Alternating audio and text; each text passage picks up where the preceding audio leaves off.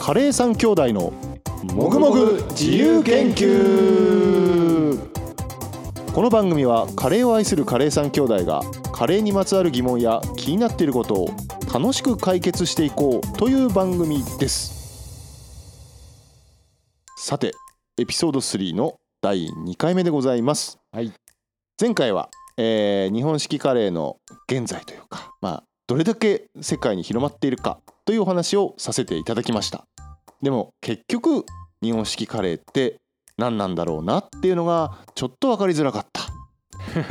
なので、えー今回はその歴史から謎を紐解いていきたいなと思っています。はい、どうですか？長男。世界の分布を見ても日本式カレーの実態はわからないよなーって前回話しててあの後例えば2時間喋っても実態いかないよなとは思ってた。うん。そうですね。うん。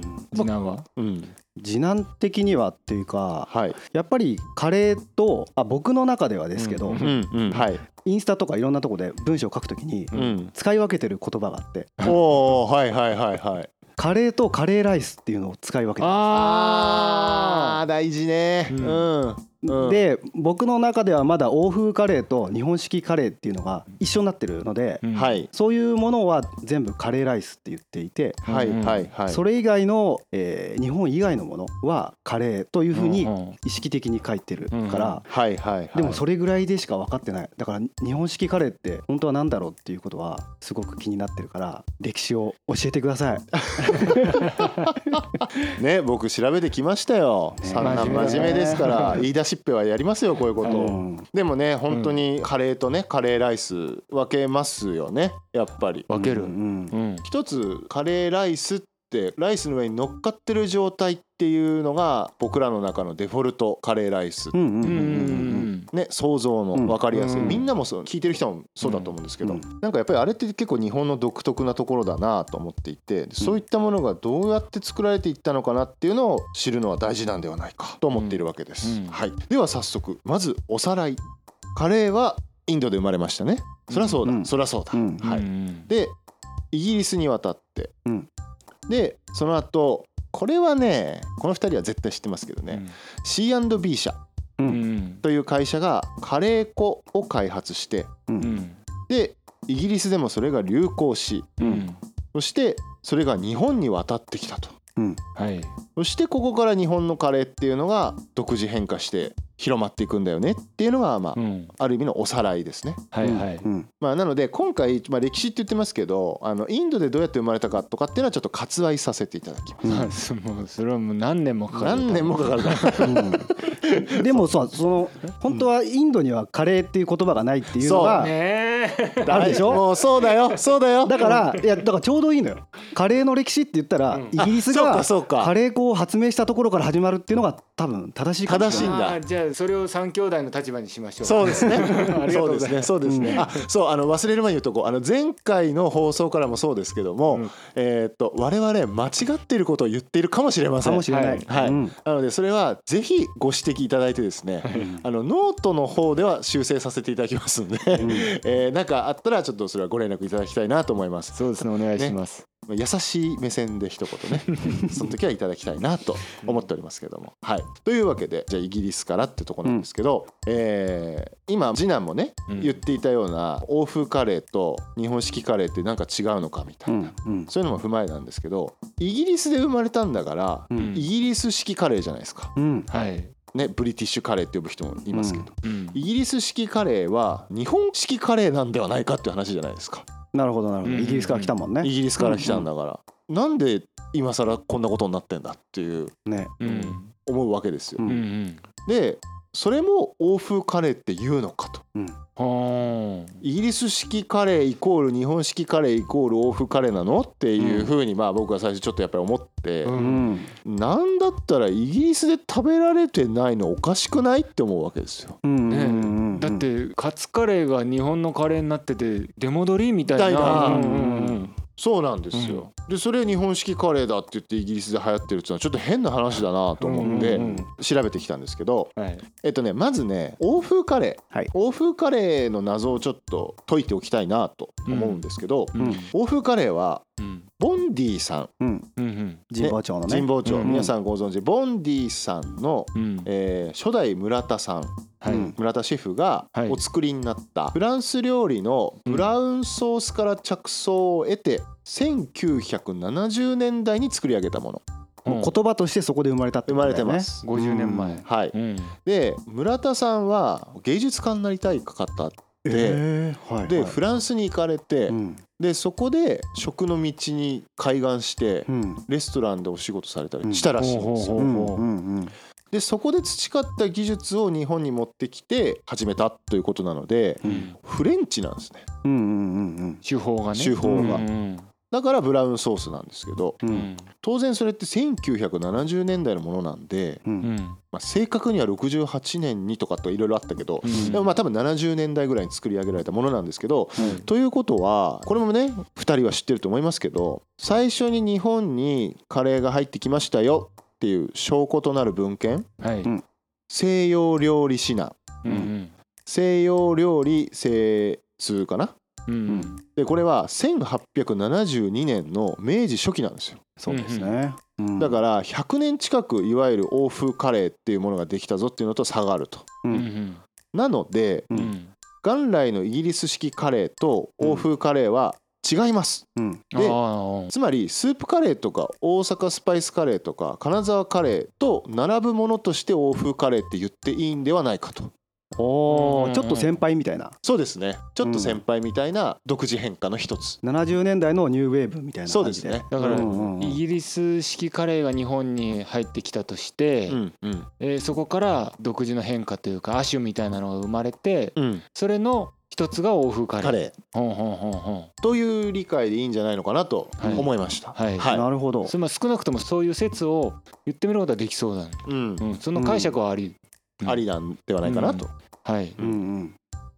欧風カレーもねすごい今や系譜があるんで、うん。あの確か、えーボンディさんは村田さんはその前に西大の、うん。えーインディラさん。そこが一応欧風カレーの大いなるルーツと呼ばれていたはずうんうん。ほうほうほう。ん。でそこからボンディが出来上がって、うん。で、えーその村田さんのところを支持した人から、えーいろんなお店が出来上がっているというわけですね。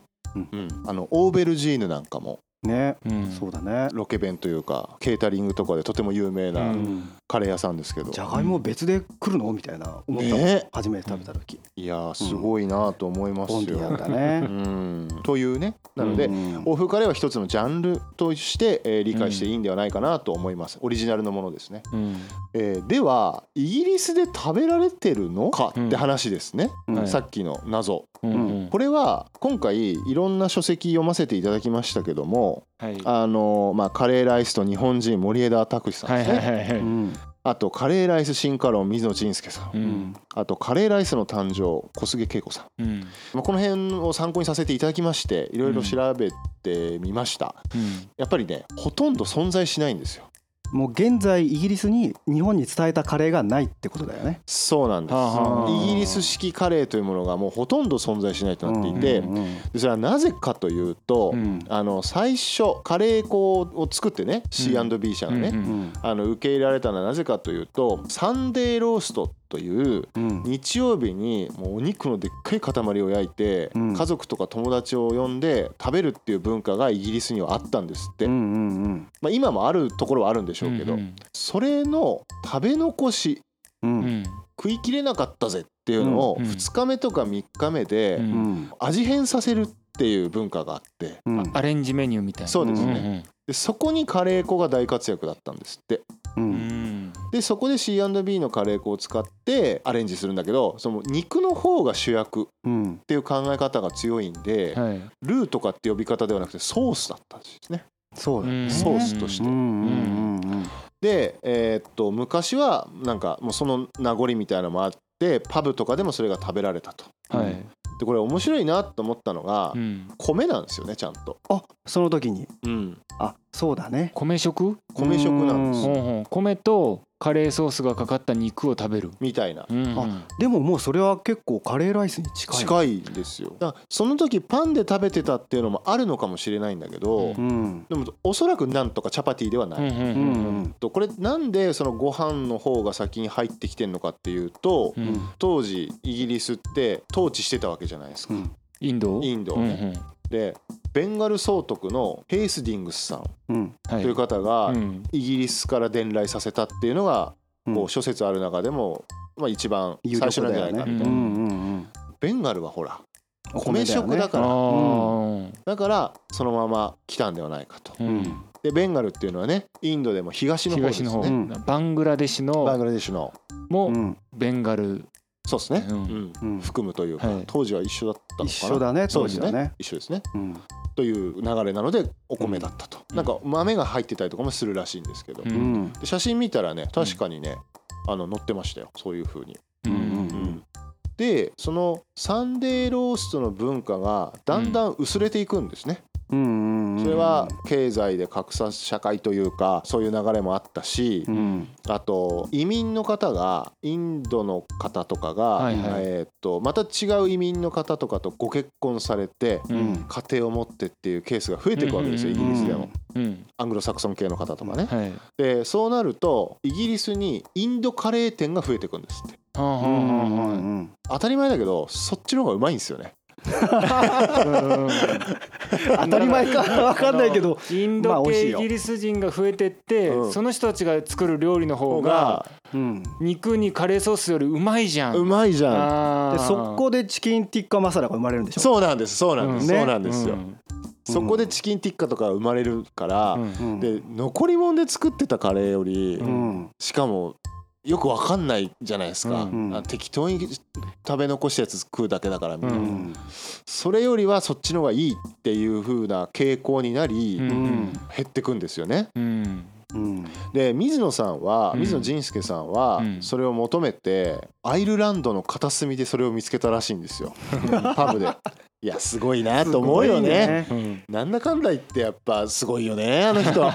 イギリスにそのためにだ旅に行ってたでしょ、うん、行った3ヶ月も行っててね、さ、昔なんか団中で読んだけど、うん。そのために行くかって言って大英博物館とかねそう、うん。通ってさ、うん。資料見たりとかしてたって。すごいよ。本当にさすごいですよ。気づくとあの人の背中を追ってたりすることがありますからね、森枝さんもそうだしね。うん。すごいよね。行動力といい、うん。でうん。あの水野さん曰くうまくもないけどまずくもないなみたいなうん。感じのカレーだったと、うんはい、書いてらっしゃいました。ううん。んちなみにこれはちょっと僕うお友達に聞いた話なんで僕イギリス行ったことないんで分かんないんですけどポークビンダルうん。はいはい。最近市民権を非常に得ている日ね本でも、うんはい。うん。ポークビンダルなんですけどあの締めラーメンみたいにしてうん。食べる方がいらっしゃるみたいです、え飲んだ後に？飲んだ後とかそれイギリスの話？にイギリスで。うんうんうん。へえ。なんかさオークビンダルってだってポルトガルからインドに行ってそれからうんイギリスに行ってのすごいね。すごいですよ カレーねは旅をするね。俺すごいでもね飲んだ後ポークビンダル食べたいってすっごいわかるのよ。わかるんうだん。これ3人でねカレー3兄弟でお酒飲むの僕だけなんで、うん。うんあのこれそれはね非常にわかるんですよ。辛いポークビンダル食べたいなって思うんですよね。あそうそうそう。うん。そうそうそう。酸っぱ辛いのをね、うん。全然話が飛ぶけどうん。デビルカレはいはいはい。ーあのスリランカの。はいはいはい。あれを北千住の飲み屋街に出したよねタンブリンさんが。うん出しました出しましうん。たあれはそれを狙ってんだね多分。そういうことなんだ。そう。へあータンブリンさんんすごいね。甘辛なやつね。そう多分。食べたことないから 失いや礼しましちょっといいですね、うんそっか締めカレーか。そう。うん。締めカレーっていうのがあって。ううんん。まあというわけで、うん。次はねうん。もうこれ絶対今回だけど終わんないじゃん。20 まだまだ聞きたいよ。まだまだ聞きたいよ。あのーあ次の話の前にちょっといい？はいはいはい。すいません長男喋りますね、はい。水野さんがうん。うまくもなくまずくもなくって言ったのは、はい。日本でおなじみの給食カレーとか日本のおうちカレーみたいなのって基本的には美味しいんだけど、うん。あれってもう馴染みすぎてうまくもなくまずくもなくなるじゃん、はい。そのサービスエリアとかで食べてもさ、はいはいはい。それなんじゃない？みたいなのを一あー個一個思ったのとそうか。はいはいはいあはのー日本あまあ C&B のカレー粉が日本のカレー粉に近いのか分かんないけど、いうん。あれも素材の味味を生かすうん。じゃなくて全部カレーの匂いにしちゃうじゃん。うんそうなんだよね。う。んだからやっぱりチキンンティッカマサラには勝てないっていう、うんその香りとか、うんこれうまいみたいな特徴的な意味で。そうするとやっぱりカレー粉の限界というか、うん。そういうのがあるのかなっていうのを今ね話を聞きながら思ったんだけどでもねそれを思ったところで日本式カレーの実態は分からない。逆に言うとさあのなんで流行っちゃったんだろうねと思うよね。ねだってさ、イギリスじゃ廃れてくのにさ、うん。そね、給食のカレーみたいのが出てきて、うん。なんかやだなっつって廃れてったのにさ、給食みたいなカレーが出てきてもさ日本人はうまいなーってそうそうそうそう。食べてるとこだもんね。うん。うん。やっぱりこう残り物じゃなかったんじゃないの？ああそういう感覚か。そうそうそうこれだって思えたかどうかみたいな話なのかな、だってその最初にカレーを知った時にうん。何かっていう時にうん。ごちそうでだったらうん。すごいじゃん。そうだよね、はいだってはい。はいハイカラな食べ物だったっていうもんね、んんそうね、うん、うんうんうん。なんかそういうか。別に戦略はなかったと思うけどうん。あのドイツだったらベンツって高級車もあれば安い車もあるけどはい。日本に入ってくるのは高級車だもんでしょ？ねそうだわ。かっこいいな本 いやカレーライスもうんまあねうん。そういう残り物っていうものじゃなくてうん。新しい西洋から来たものっていう風なイメージで入っていくとやっぱりごちそうになるっていう。う。ん。うん。これつきませんね。つきないね、うん。ちょっとじゃあ次回はちょっと C&B のまあだからもうちょっとカレー粉の話したいと思います、すいません。じゃあ今回はこれぐらいで、次回も続きます、はいありがとうございました。ありがとうございました。ありがとうございました。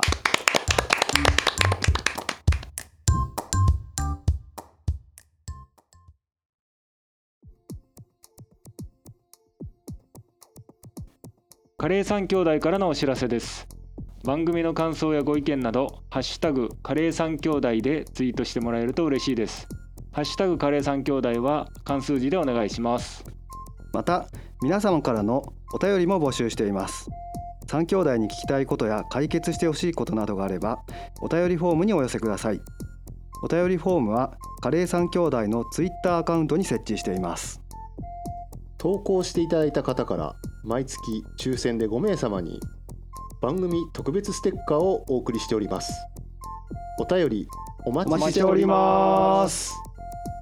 それでは最後締めのご挨拶皆様良きカレーライフをこの番組はチャンスザカリーの提供でお送りしました。